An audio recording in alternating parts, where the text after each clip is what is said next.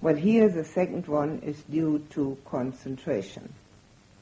So in other words, the concentration becomes much stronger in the second one, and it has to, because it still has to become stronger yet. The internal confidence which arises is a very important part of the second jhana, and because of that, one should never skip it in the process. It's strangely enough the one that many people do skip, not intentionally, of course, because one wouldn't do that, it would be foolish, but because we are not used to having inner joy.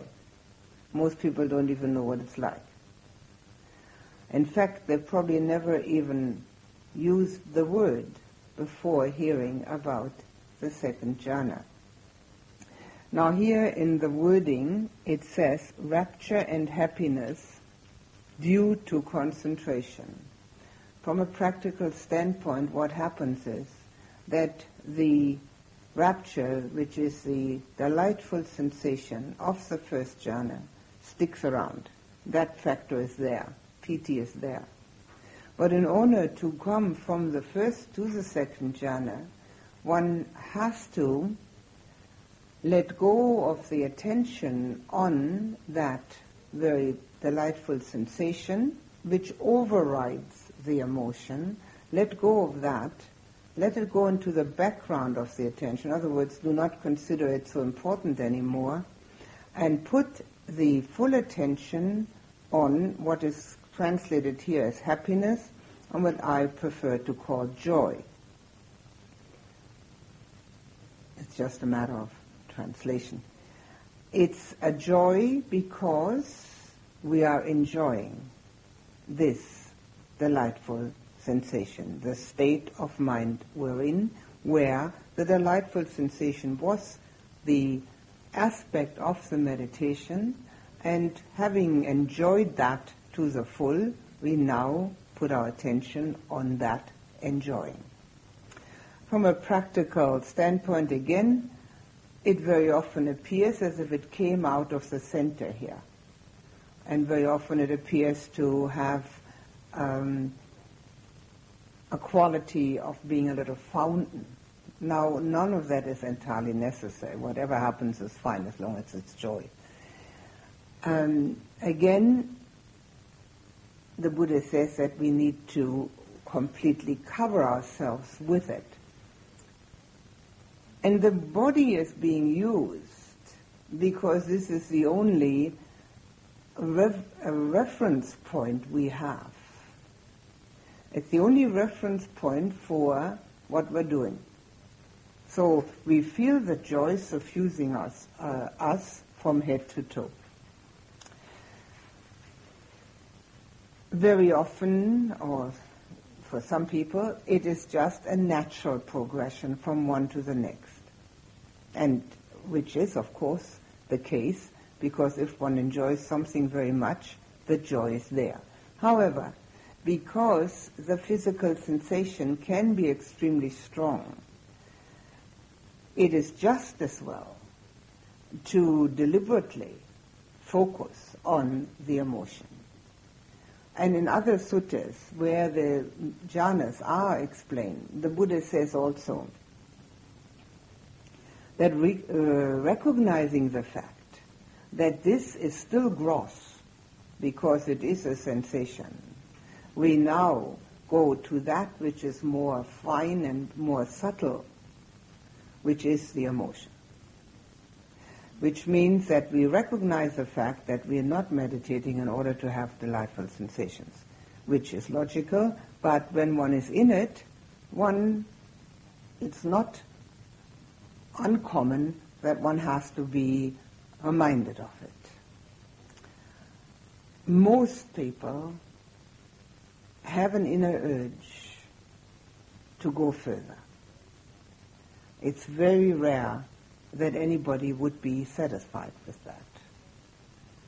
However, that too happens, particularly in cases where people have meditated for over 20 years and never got anywhere at all and then finally get there, And then, of course, they're very happy. And so they take that as a, as a landing point. But it is otherwise quite uncommon to be satisfied with delightful sensation.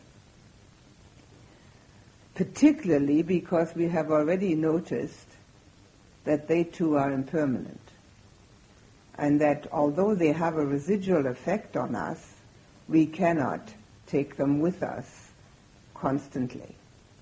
We come back to our ordinary, everyday kind of consciousness. So it is quite all right to deliberately focus on the emotion, which means nothing but a change of focus. Both are already existing. The five factors of the first jhana were initial and sustained application, the delightful sensation, the piti, the happiness, sukha, and the one-pointedness. So they are all there. However, it's a change of focus. Instead of having the mind focused on the sensation, one takes it off that, lets that go in the background where it will be, and focus on the emotional aspect which is existing at that time. Because this particular state of meditative pr- progress brings inner self-confidence. It is, of course, important. The inner self-confidence arises out of the understanding that here we have a way of happiness which is completely independent from outer conditions. We no longer have to search for an outer condition that will bring us happiness. That search is sometimes successful and often not. Even if it's successful, it doesn't last. And besides, one is a victim because we do not have any jurisdiction over outer conditions to the last degree. We can make some of them happen, sense contacts, but we can never make sure that they remain that way. There's always disappointment somewhere. And being dependent upon the emotions or thought processes of other people which is usually the case in order to find happiness with other people, is again a kind of situation where one becomes a victim. One, can, one cannot be in charge of one's own inner happiness. Here we have then found the way to have inner happiness strictly because of the condition of concentration. This is still conditioned. It's certainly not unconditioned, but at least it's a condition which we ourselves can make arise. We don't have to wait for anybody to be nice and pleasant to us. We don't have to wait for anybody to praise us, to appreciate us, to love us. We don't have to wait for any sense contact to be pleasing. All we have to do is sit down and become concentrated. And since there is nobody that has um, a functioning mind, cannot be concentrated, everybody can do it. It's a matter of time. It's also a matter of determination and quite often a matter of overcoming some karmic obstructions, but everybody that has a functioning mind can do it. It is also interesting that over the years it has often um, appeared that people who do them, the jhanas in the meditation uh, courses, then remember having done them as a child. It's not uncommon at all. And in the Buddha's case, this was also so when he was about 12 years old, his father, who was the king of a small kingdom, went out for the plowing festival. The plowing festival is one of the festivals which is still in uh, use in many of the Asian countries. It means that the king, or maybe just the um, mayor of a district, will go out with a well decorated plow and turn over in spring the first sod. And then monks uh, chant blessings, and the whole um, neighborhood is there to take part in that blessing. Well, the father did that. They went to the plowing festival, and he took the 12 year old crown prince along, and he was supposed to also have a hand on that plow to be sort of part of this festival. But when it came time for the father to go with the plow and turn over the first sod, the son could nowhere to be found, was nowhere to be seen. So he sent out one of his ministers to find him.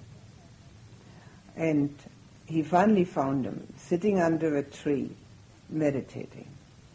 Now this minister, having grown up in that kind of environment, immediately recognized that the boy was meditating and did not disturb him, which in our society probably would not have happened. We probably would have, would have scolded him and told him what he is sitting there doing nothing.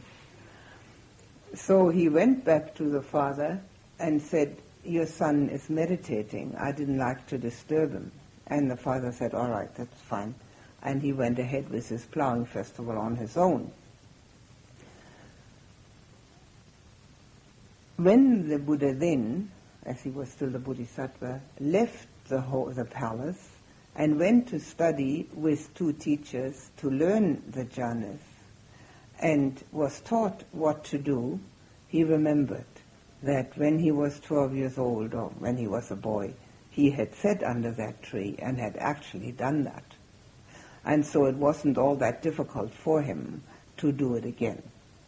And this is something that I've been told and quite a number of times by people who then recognize the jhanas. Of course, they first have to do them again to recognize it, that this was something they did as children. And I would um, guess, it's just guesswork, that far more children do it than we ever find out about. And unfortunately, as grown-ups, they don't get near it again, so they can't repeat it then. It seems to be a, quite a natural thing to do. And it's, as I said, possible for anyone. There's nobody exempt from it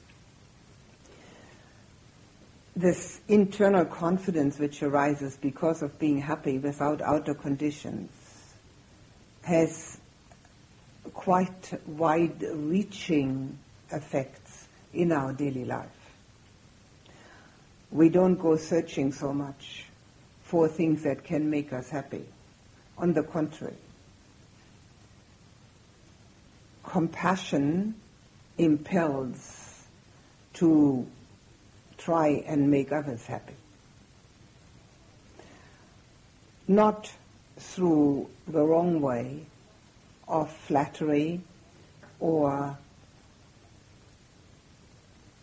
uh, just um, agreeing to whatever somebody is saying, but by trying also to help along this path to find that same happiness.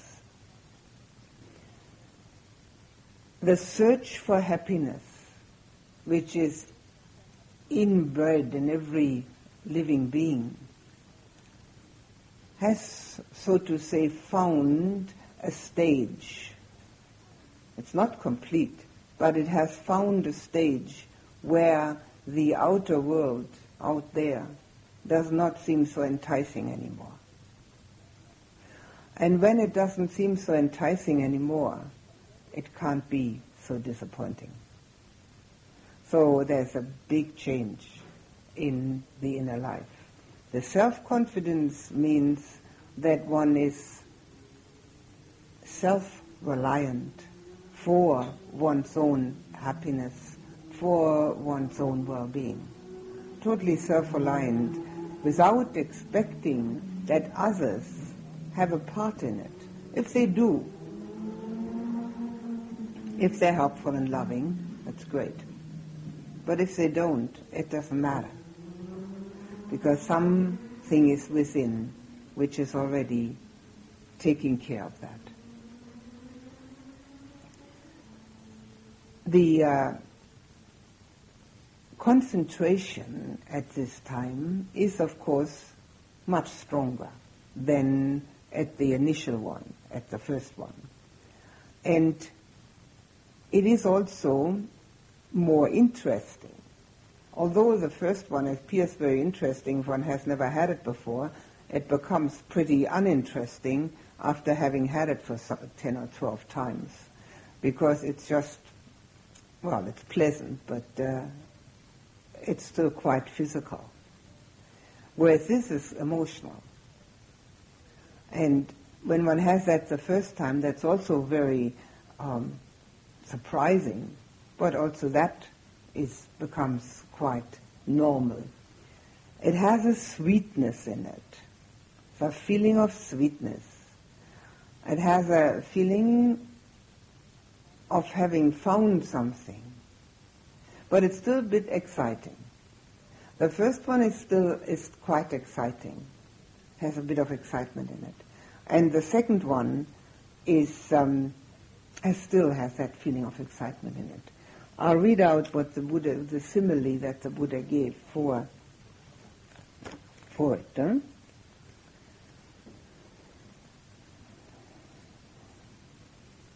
Great king, suppose there were a deep lake whose waters welled up from below. It would have no inlet for water from east, west, north, or south nor would it be refilled from time to time with showers of rain. Yet a current of cool water welling up from within the lake would drench, steep, saturate, and suffuse the whole lake, so that there would be no part of that entire lake which is not suffused with the cool water. In the same way, great king, the meditator drenches, steeps, saturates, and suffuses his body with the rapture and happiness born of concentration, so that there's no part of the entire body which is not suffused by this rapture and happiness. This too great king is a visible fruit of recluseship of spiritual life, more excellent and sublime than the previous ones. That there is no inlet for water from east, west, north, or south, nor could it be refilled from the showers of rain. Yet there is this current of cool water, Nothing comes from outside. There is no outside input into making a person happy. It's all coming from within. That's a simile of that. And then there's this cool water which wells up from within, the joy which wells up from within. It drenches, steeps, saturates, and suffuses. If these states arise, first or second, either way. And they're only mild and only very um, local in one spot. It's necessary to enlarge them. If the joy is apparently only in one spot, to enlarge it all over. It may be a quick movement, but it can also be a slow um, gradual movement of the mind to enlarge that. When one is concentrated enough to get into second jhana, one is also concentrated enough to do that. There's no, not difficult at all. The same applies to the first jhana, when the pleasant feeling should be only localized in one spot, sometimes only hands or some place like that, to enlarge it so that the whole body is involved. Now, obviously, an emotion is not something that is body based, but on the other hand, it is the only measure of limitation that we have about ourselves. This is me. So this is where we drench and suffuse. The first four of the jhanas are called the rupa jhanas. Rupa means corporality or physical. So that's translated as to the fine material meditative absorptions. Nice long words for Rupa Jhana. But it's important to know because the first four have aspects which we actually know and are familiar with only in a much less concentrated manner, and the quality is by no means as great, and also they have to arise from outside conditions. So we all know pleasant sensations, pleasant touch sensations, we all know those. But they are due to an outside source. And also their length, the lasting of them, is determined because of the sense contact. Whereas here, the length is only determined through our concentration. As long as we want to stay on it, we'll stay on it. The quality of it, of the pleasant sensation that we know in ordinary life and the delightful sensation that we know in the meditation is also different. Because this is not caused by an outside agent, it is sweeter. And this is particularly true of the second one, of the joy. Now, we all have been joyful at one time or another about something or another. But because this is not caused through any outside happening, but just comes, wells up from inside, it has far more purity in it. And also, we do not have that dependency on anything. So we don't have to keep it. We don't have to hanker after, after it because we recognize the fact that we have it within. It is in there. And that makes it a much purer experience. So although these four, first four jhanas are states which we are familiar with, and that's why they're called the material ones, but the fine material ones, they are of a different quality.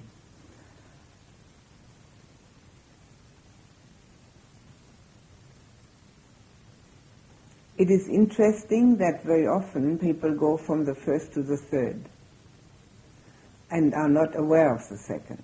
Not everybody, but it happens quite frequently. And it's absolutely essential to go back and get the second one also.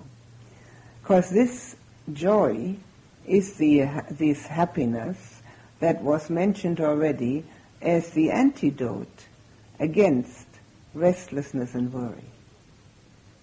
If we want to have peacefulness within, which is the opposite of restlessness and the opposite of worry, we do have to have the ability to arouse joy within without having to look for any agent. The dependency which we have, as long as we use our senses, is a feeling of insecurity. Fear is a human condition, insecurity is a human condition.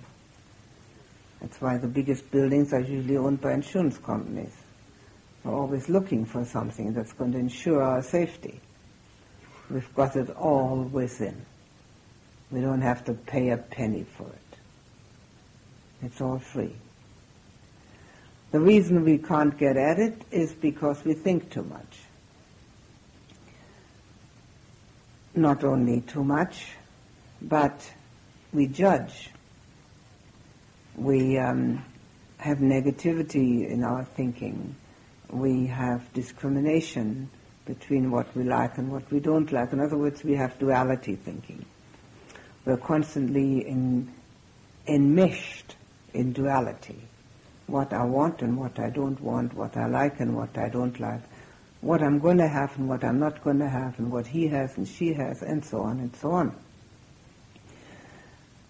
The less we have of that in our daily living, the easier it is to get at this.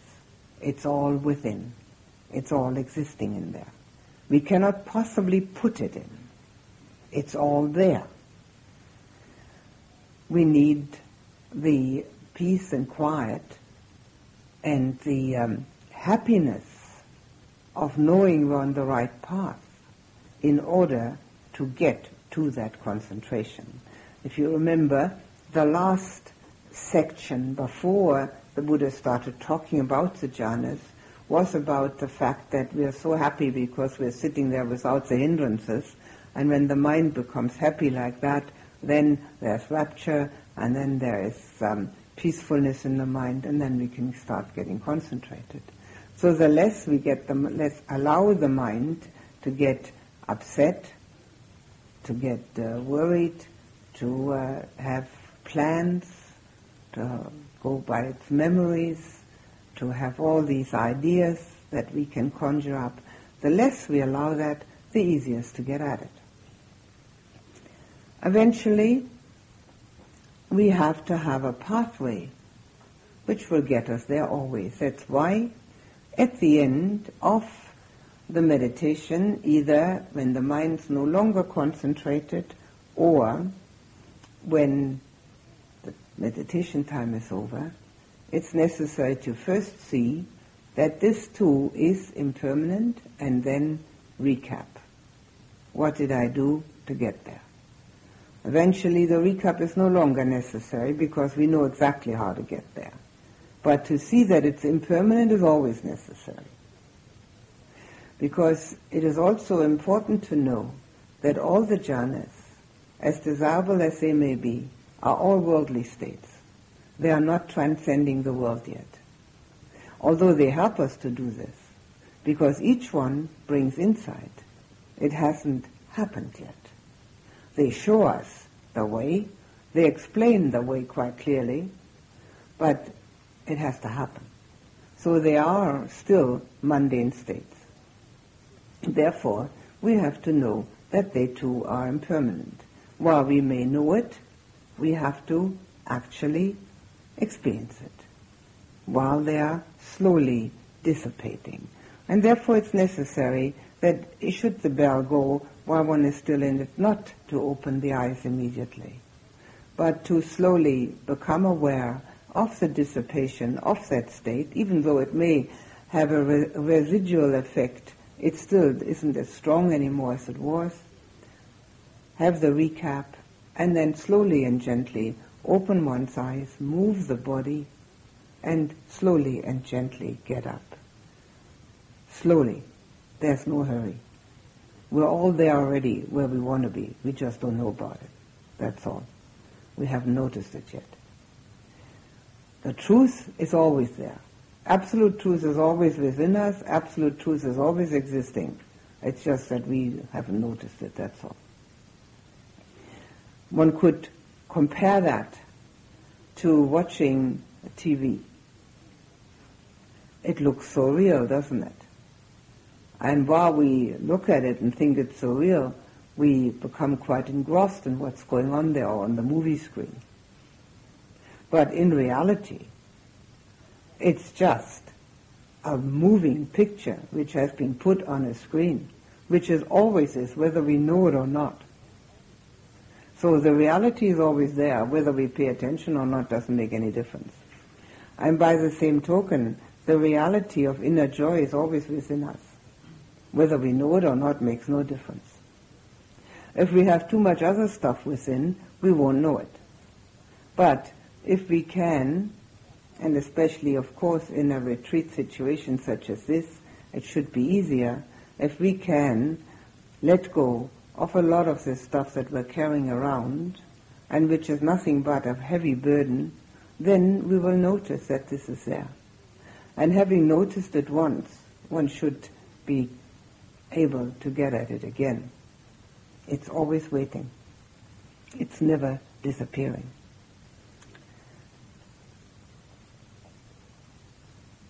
because this counteracts restlessness and worry so effectively, we need to stay on it for a little while. As soon as it has arisen, the mind may fall off it again, but we can bring it right back and stay with it for some time. If we have done it many times, we will know exactly where and how to find it. And having found it, to enjoy it, be suffused by it, drenched by it. Again, the mind will know quite clearly that that too is still a bit exciting and that one's really looking for peace. And because having been on this joy for a proper length of time, because of that, the mind is contented. And it can let go of the joy and be aware of contentment. That's the third jhana, and I'll read out what the Buddha said about it. Further, great king, with the fading away of rapture, the meditator dwells in equanimity, mindful and clearly comprehending, and experiences happiness. Thus he enters and dwells in the third jhana, of which the noble ones declare, he dwells happily with equanimity and mindfulness.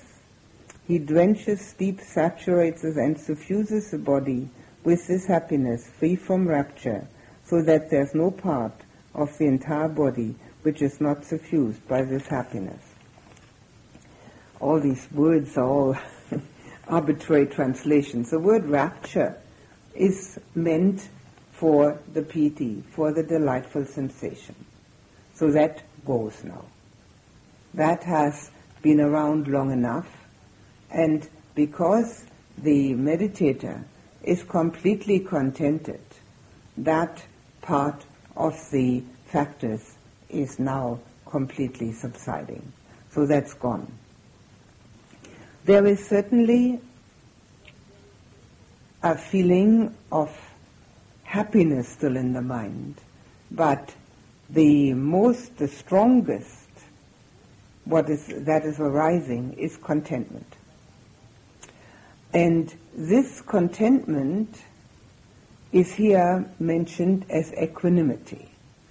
And the word equanimity is unfortunately bandied about in the jhanas too much because we can't distinguish too well if we have it mentioned too often. So I'm not using it. I want to use contentment. But you can see that contentment and equanimity have a certain uh, relationship to each other. But what is actually happening is that the joy, which is something one's always looking for, always looking to be happy, has suffused one to the, con- to the extent where contentment arises. And this contentment can be seen and understood in this way, particularly after. And this is also important. One first stays with those emotions, and after one is out of them, in that recapitulation, one recognizes what they have meant. So the joy has meant that one doesn't need outside agents.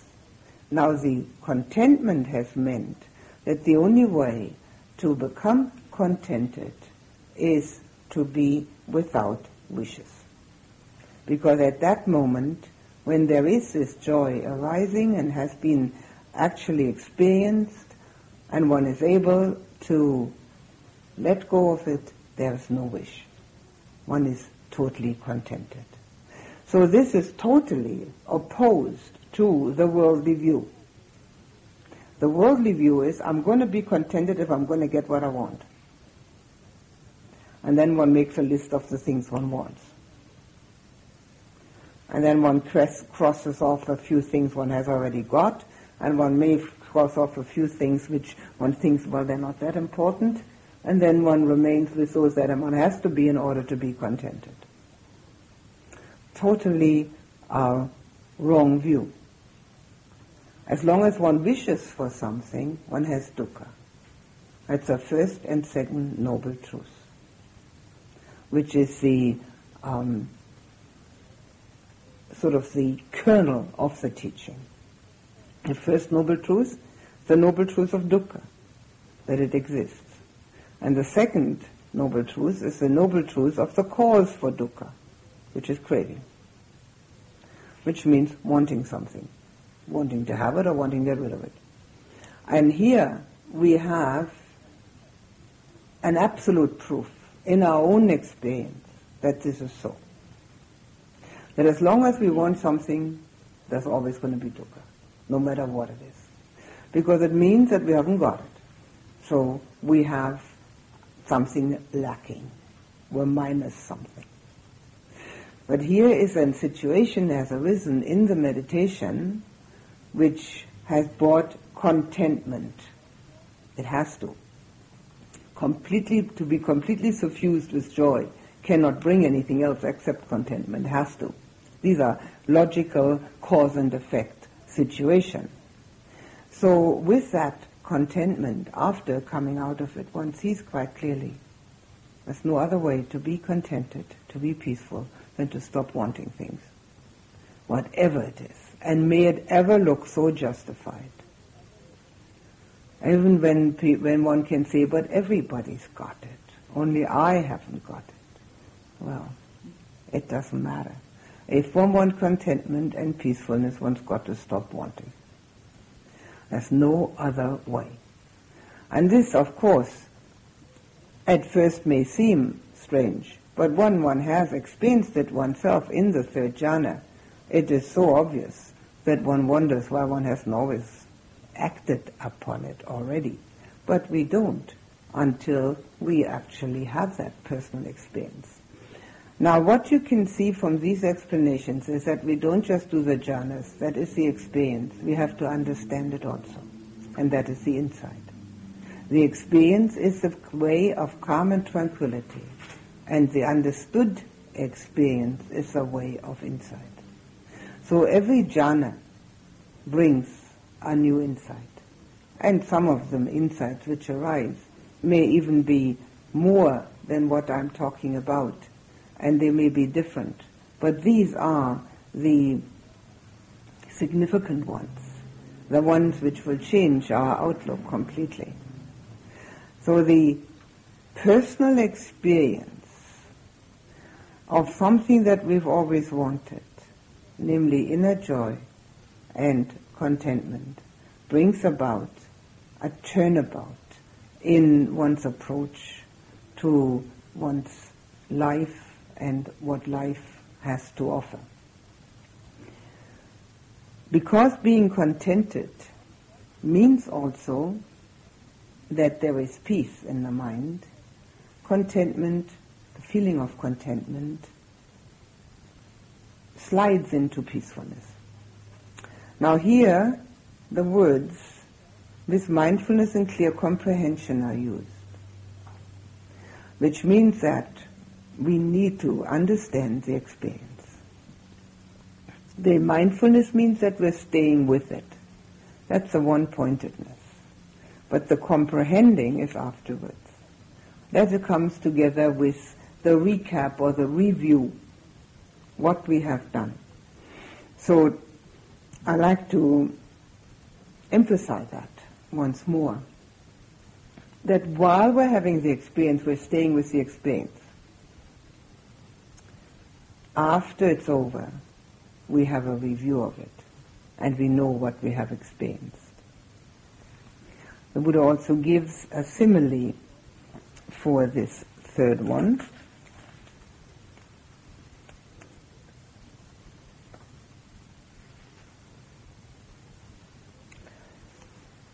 Now he also mentions that the noble ones declare that one dwells happily with this contentment and mindfulness. So what is the, the main focus is on their contentment and the mindfulness is the one-pointedness. So in this jhana, we still have two of the five factors. First we had five factors. Then we lost two factors on the second jhana. Now we have lost another factor. We have lost the, the uh, rapture factor. So we still have the happiness and the mindfulness, which is another word for the one-pointedness. This is in the third jhana. We have two factors left. Great King, suppose in a lotus pond there were blue, white, or red lotuses that have been born in the water, grow in the water, and never rise up above the water, but flourish immersed in the water.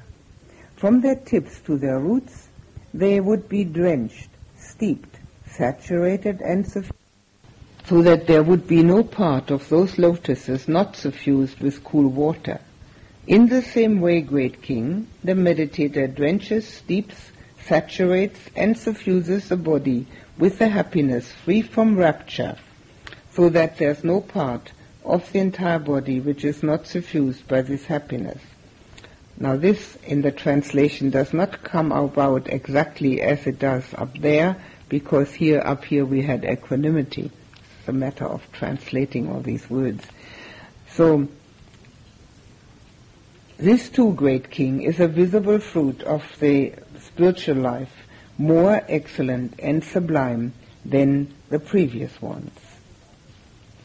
While the rapture is gone, the happiness is in the background, and the foreground is the equanimity, is the contentment. So the um, each jhana is more subtle, each jhana is more sublime than the previous one, and each jhana brings a change in a person's outlook if one practices them continually. They are all useful for gaining insight. Most people have heard many a time that our dukkha is due to wanting. But when one experiences that the contentment we can get in the third jhana is so much greater than anything we've ever felt before, and that it's strictly due to the fact that nothing at all was wanted, then we know it. We always compare that to biting into the mango. If we've never eaten a mango and we ask somebody what it tastes like, they will probably tell us that it's very sweet, very juicy, very soft, very delicious. Well, we haven't got a clue what it tastes like until we've bitten into it. Here we bite into it. We know what it tastes like to have no wish. It's the best taste that we can ever get. There is a very interesting simile given in the Visuddhimagga, which is the great commentary on the jhanas, and I'll uh, give it to you because it's helpful. It says like this As a person wandering in the desert, having no water, seeing no water, parched, without any resource at all. Well, that's a person that's trying to meditate. Hmm? And then finally sees some water in the distance. And a great excitement arises that his great thirst will be quenched because he can see there's water there. And this is very joyous excitement. Now that's the first jhana. And then of course he goes straight to that pond of water. And he stands at the edge. And standing at the edge, he is joyful that he can now have the water that he's been looking for. But still excited about it because now it's going to happen. And then he goes into this water and starts drinking. And now is contented. And having drunk his fill, he steps out of the water and goes to the nearest tree and lies down in the shade and rests. And that's the fourth one. Having had one's fill, one goes to the fourth one that goes to the rest. So I'll read out what the Buddha said about the fourth one. Further, great king, with the abandoning of pleasure and pain, with the previous passing away of joy and grief, the meditator enters and dwells in the fourth jhana, which is neither pleasant nor painful, contains mindfulness fully purified by equanimity. He sits suffusing his body with a pure bright mind, so that there is no part of the entire body not suffused by a pure bright mind.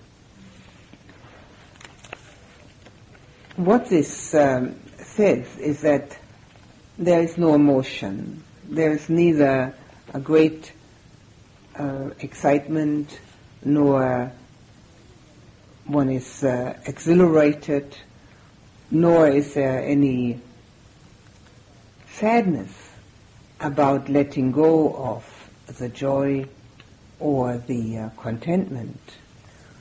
The um, what happens is, from a practical standpoint, the contentment which has already sort of slid into a feeling of peacefulness goes much deeper. It goes deeper and deeper. And although it says here, and it always says, that its mindfulness fully purified by equanimity,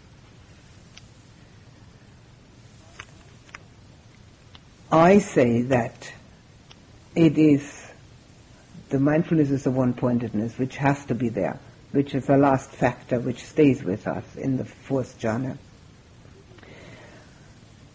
It is complete and utter peacefulness which results in equanimity which we can use in daily life. The equanimity which, at least to my way of understanding my own uh, emotions, equanimity is something that we are aware of. Whereas in the fourth jhana, the peacefulness can be so profound that one wouldn't be aware of the fact that one has equanimity.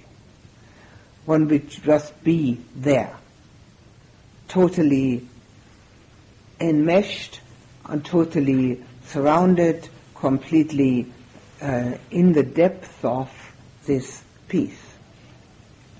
The fourth, so I, I'd like to translate it a little differently in order to explain it that way. Equanimity as the highest of the four supreme emotions is a result and a very important one because knowing that one can actually have this utterly peaceful state whenever one wants to, when one sits down to meditate, brings great equanimity with it in daily life because that residual effect is such that we know what goes on out there, while it may be this way and that way, what can it do to that peacefulness in the fourth jhana? Nothing. It has absolutely no effect on it. It is not even connected. Whatever happens out there, whether it is praise or blame, loss or gain, fame or ill fame, happiness or unhappiness, how can it touch the depths of peace which is within us? There's no connection. So all that, what happens out there, is just happening. And some of it has, creates pleasant feelings, and some of it creates unpleasant feelings, but that too doesn't matter. That's all just on the surface of our lives. The depth is to be found in the jhana. And that's where we experience the inner reality that what we always knew, either consciously or subconsciously, that we do carry it within. Most people know it subconsciously, some people know it consciously, and that most people don't get it just because they're not shown the way or because they don't practice or whatever it may be. So this equanimity is the effect.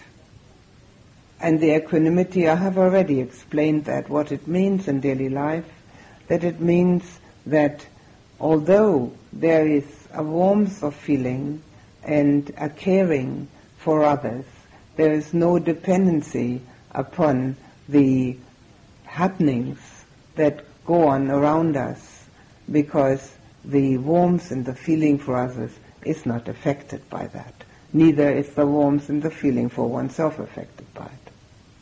Whether somebody finds us lovable or not, that remains their viewpoint and their opinion. And that means that we're no longer a victim, but that we have taken our own emotions in hand. And when we take our own emotions in hand, then, of course, we have security. The name Khema, by the way, means security. It's a translation. Just remember that.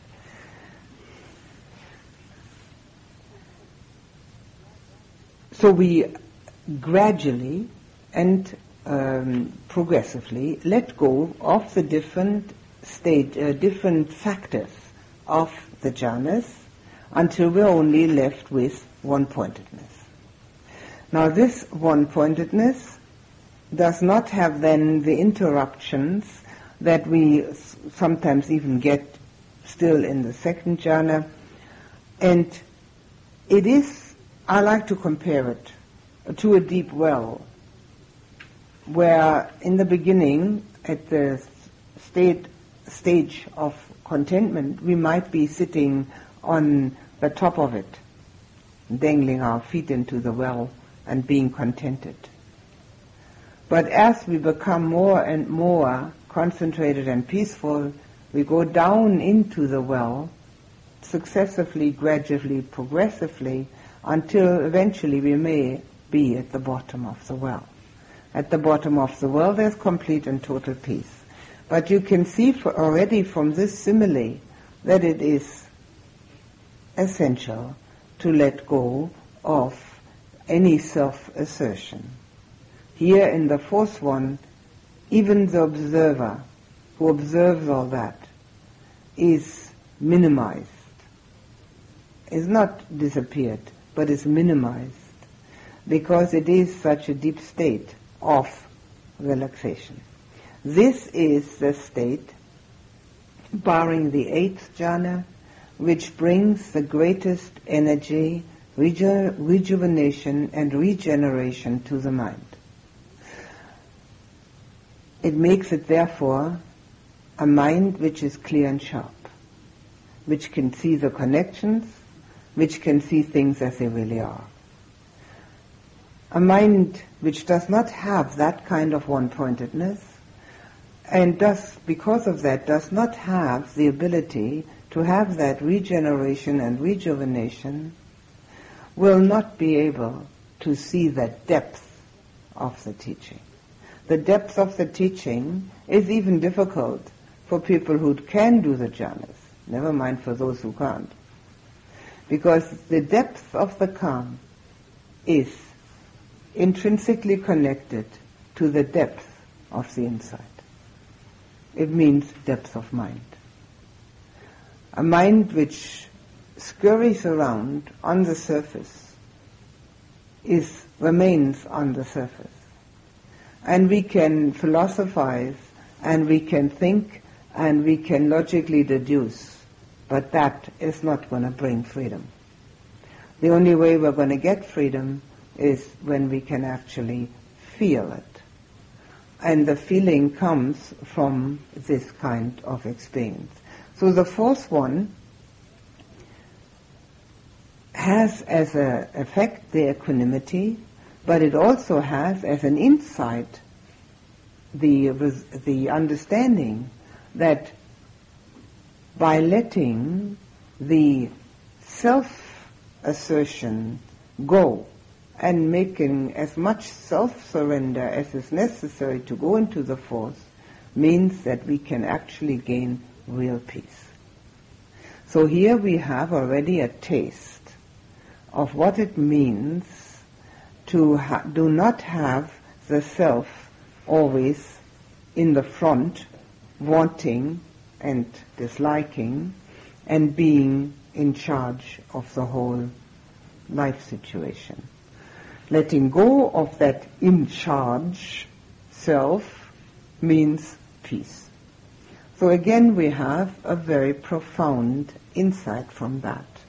And because all direction is to use these for gaining that kind of insight, they are far deeper going than just the understanding because we actually have bitten into the mango. We know what it tastes like to be without this self-assertion. The fourth is then that simile where the person lies down under the tree in the shade, completely at peace with him or her and the world, and being at, totally at rest. Because the mind is totally at rest, as much or similar to the eighth, the eighth might be just a fraction more rest. Um, it has the greatest regeneration aspect. And the mind, because it gets used all the time, needs to be regenerated. Anybody who has watched him or herself and has been thinking all day knows how tiring that is. How all one wants is to just skip the whole thing. And so what does one do in ordinary life? One goes to bed hoping to sleep. But that's not the answer either, because at night we dream. The only answer is to go into the fourth jhana. Then we can skip the whole thing. Actually, all that thinking that we're doing is totally unnecessary, as every meditator should know, because it's nothing but a disturbance. At times, naturally, there has to be something that we have to attend to but because we can attend to it with mindfulness, it's not that tiring. It's the discursiveness of the mind, the restlessness and the worry, the hoping and the wanting that makes it so tiring. And because of that, we have to be, have that regeneration. As a simile, simile for the uh, fourth jhana again. Oh yes, well one of the things which is said also is that it's a pure bright mind. The force is pure and bright. It is the purest of those four because of the fact that all the other factors, the joy and the rapture and the initial and the sustained appreciation, they're all gone. Only one pointedness is left. So that's the purest of those four states, of course, and of course also the deepest. And therefore, it brings also the greatest brightness of mind. Great King, suppose a person were to be sitting covered from the head down by a white cloth, so that there would be no part of the entire body not suffused by the white cloth. In the same way, Great King, the meditator sits suffusing the body with a pure bright mind, so that there's no part of the entire body not suffused by a pure bright mind. This too, great king, is a visible fruit of the spiritual life, more excellent and sublime than the previous ones.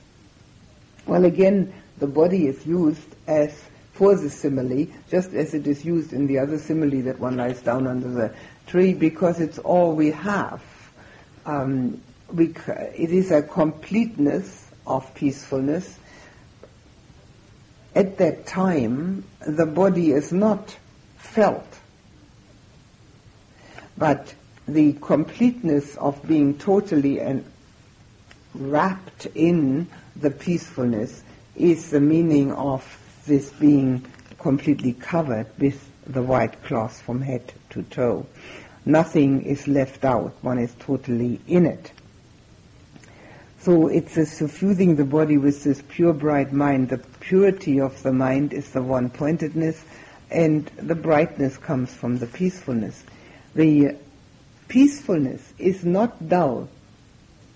That also has to be remembered when one does these jhanas. The peacefulness is bright. But bright does not mean that it's light opposed to dark, not necessarily anyway. It means totally aware, totally there. That's what brightness means. It's not a dullness. This utter peacefulness has this has complete awareness in it, and yet it doesn't have that much movement as the others have. It still has movement, but not as, as much movement, mind movement, as the other three had. It's very, very one-pointed.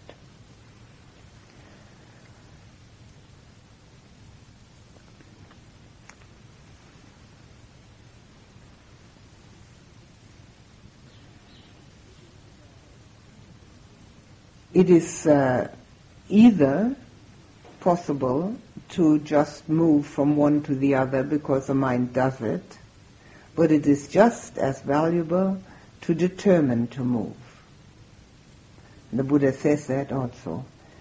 The, uh, because one realizes that the one one is in is still not as fine, as subtle as it could get. And since one knows where one is moving to, one also knows how to do that. There's also a misconception that one shouldn't know about it. If I don't know where I want to go, it's highly unlikely I'm going to get there. One's got to know where one is going. And there's no reason to make this a secret. The Buddha certainly didn't make any secret out of it.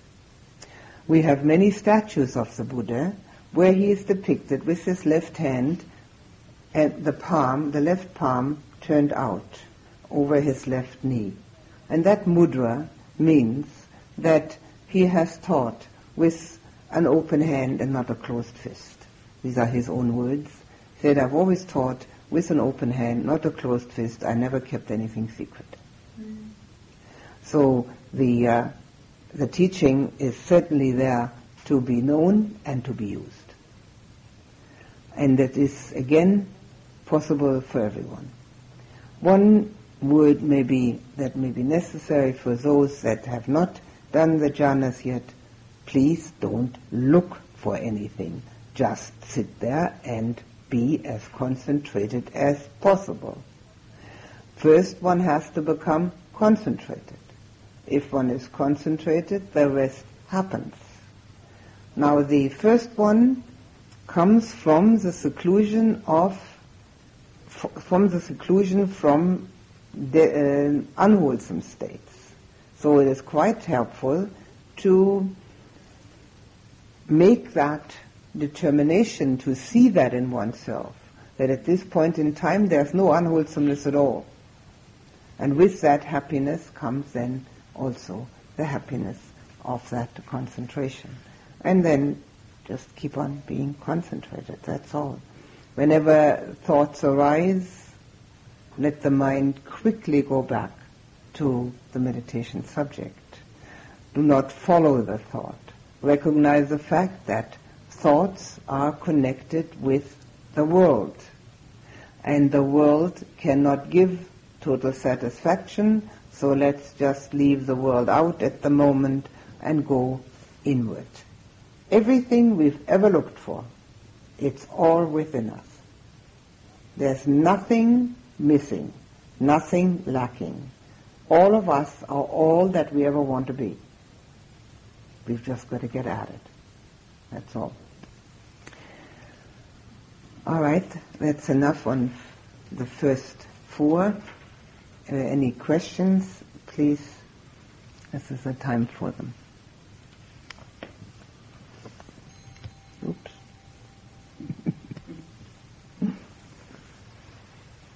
yes. Do the jhanas blend together? I mean, are they more like, say, a rainbow where the colors blend into each other than like a stair step where there's a distinct jump from one to the other? No, they're quite different. One is quite, they're all quite different from each other. So it, it's not possible to like slide from one to the other. Yes, it is. It is possible, especially if one is skilled at it. It's quite possible. Right, but- but uh, Well, like the colors in the rainbow are definitely different from Yes. one another. But you can't really point and say this is where the red ends and the orange begins. It, it just sort of slides into the other color. well, I would say that as one slides, one doesn't know, but when one has arrived, one knows one's at a different spot. Right. So like if you slid down a rainbow, you would Yeah. you would see the red, and then we would know that you'd slid into the green. Yes, Okay. yes. But at the moment of sliding, one wouldn't be so aware of that sliding. Right. Unless the sliding doesn't happen, then one can do it deliberately. Right. One stuck to the red long enough. Okay, what else?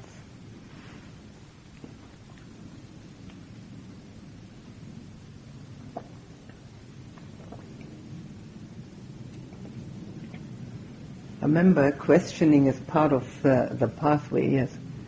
Uh, I'd like to know what the recommendation is for amount of practice, time of daily practice and retreat practice in order to get to this, you know, present. How much practice to do in everyday life, you mean? formal. Like formal sitting time. As much time as you've got. I suppose, I don't know. Minimum. Our minimum. minimum two hours a day. That's just enough to um, keep the state going that one has achieved in a retreat. Whatever one has, however far one has got, one can just keep that going with two hours a day in, the, in daily life. How about number of retreats? Like a year? I have at least 10 to 12 retreats a year. So, I mean, I've constantly retreats. I have nothing else to do.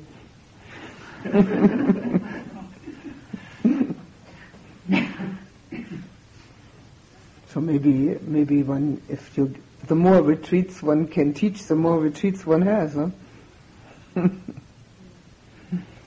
I, I, have, I have no way of saying or knowing anything like that.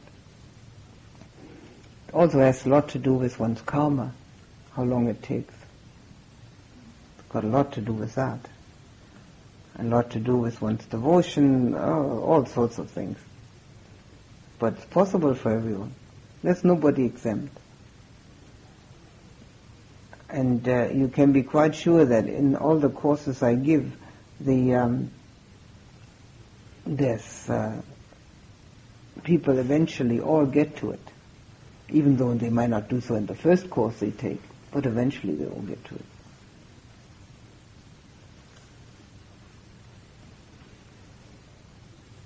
So you're supposed to interrogate. Said somewhere along the line here, didn't it? what else? Yes. The image of the clear, bright mind I found very beautiful. Does it, you're, when you're talking about the, the one-pointedness, does it, is that what they, you sometimes read in the, in different places, they talk about clear light? And, uh, Clear light. and I think that's a Tibetan expression, and you know, I am absolutely no expert on what they mean and what they say. I really can't say. Clear light, I really don't know. And you see, I would have to know in what context. If they're saying it in context of jhanas, well, yes, maybe. I really don't know. But these things all have very specific reference to meditative states. Like I'm, I don't know. I, well, I can tell you what I mean. If you ask me what I mean, I can exactly tell you what I mean. I can also tell you what the Buddha meant, but I can't tell you what other people mean. I really don't know. I mean, I wish I could tell you, but I really don't know. In that state, is there actual light? In the fourth jhana, Yes. well, there is, uh, not in the fourth jhana, but light appears to some meditators at the time when the concentration is happening. And it's actually nothing but a traffic signal. It says, hello, you're being concentrated now. and, uh, and it is, if it is a really concentration, it should have the um, uh, appearance of either sunlight or a, a strong um, searchlight, but it could be yellowish or white. It can be either one of those. And as it appears as a small point, and if it does appear to anybody, um, one makes it big and sits in it for a moment and then gets on with it. It's not a meditation subject. It's only a, um, a signal saying now concentration. This making bigger, um, is it better to be done slowly and gently or quickly? Or That depends on one's skill.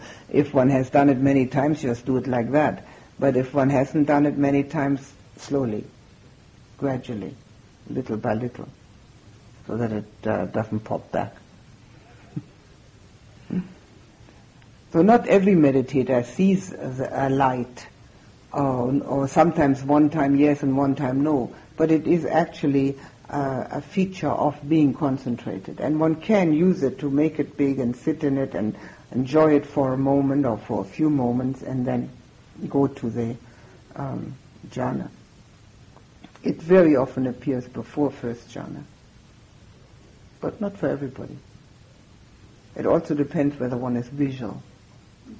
People who are very visual, they have a lot more things happening and appearing than others. You know? does it matter if you're visual or not? Not at all. The whole thing depends on feeling. Not at all.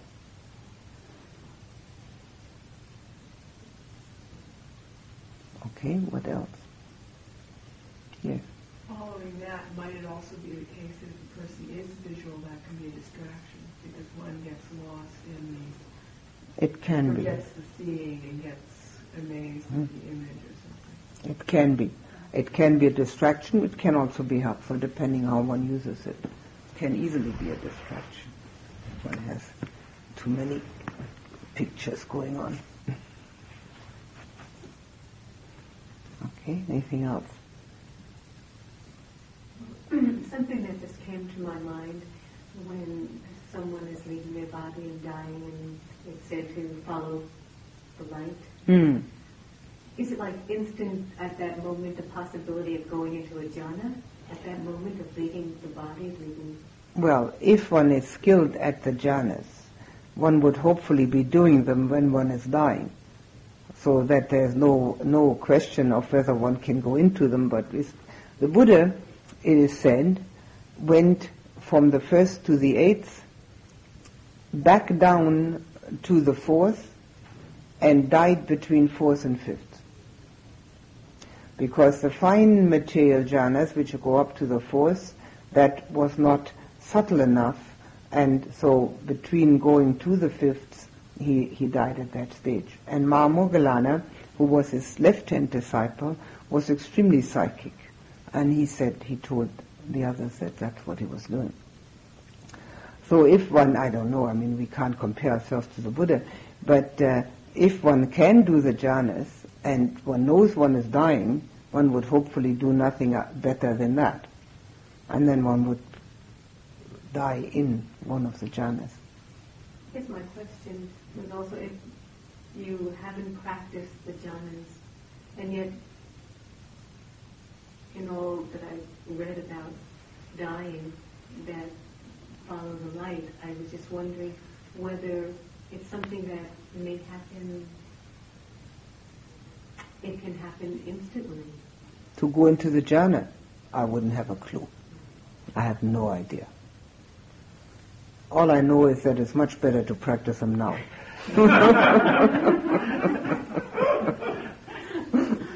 that I know for sure.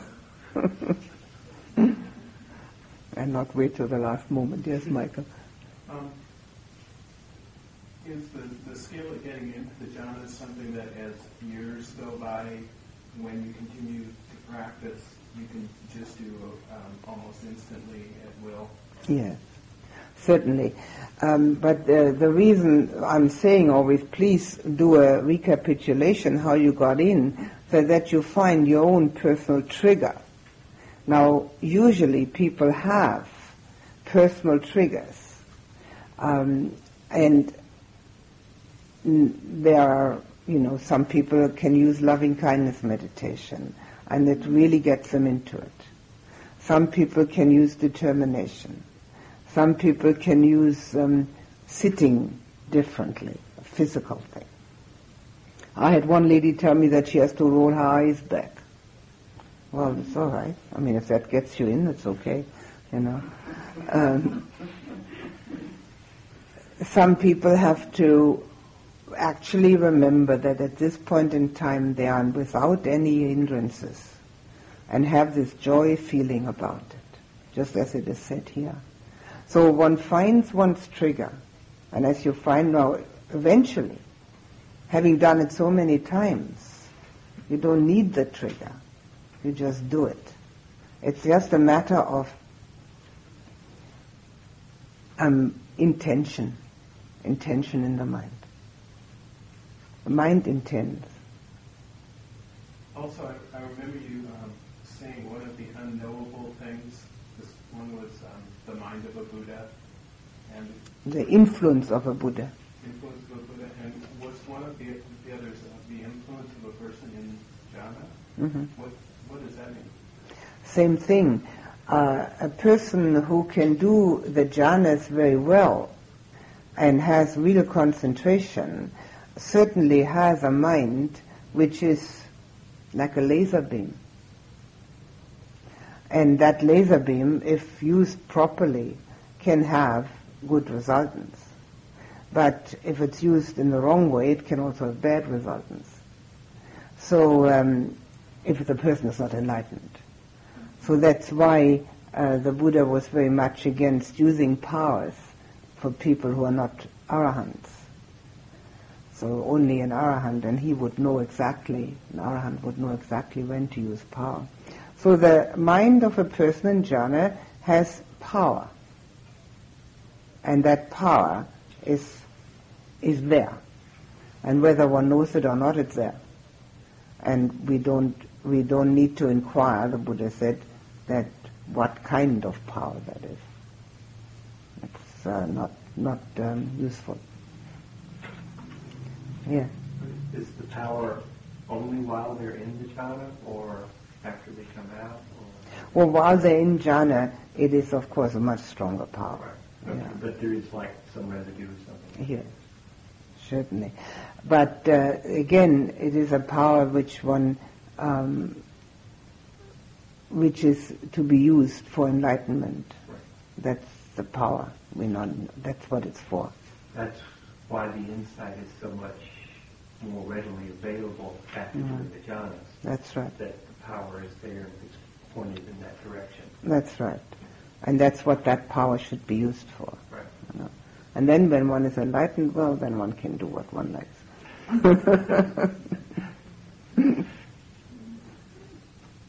and you don't even have to come to any meditation retreats.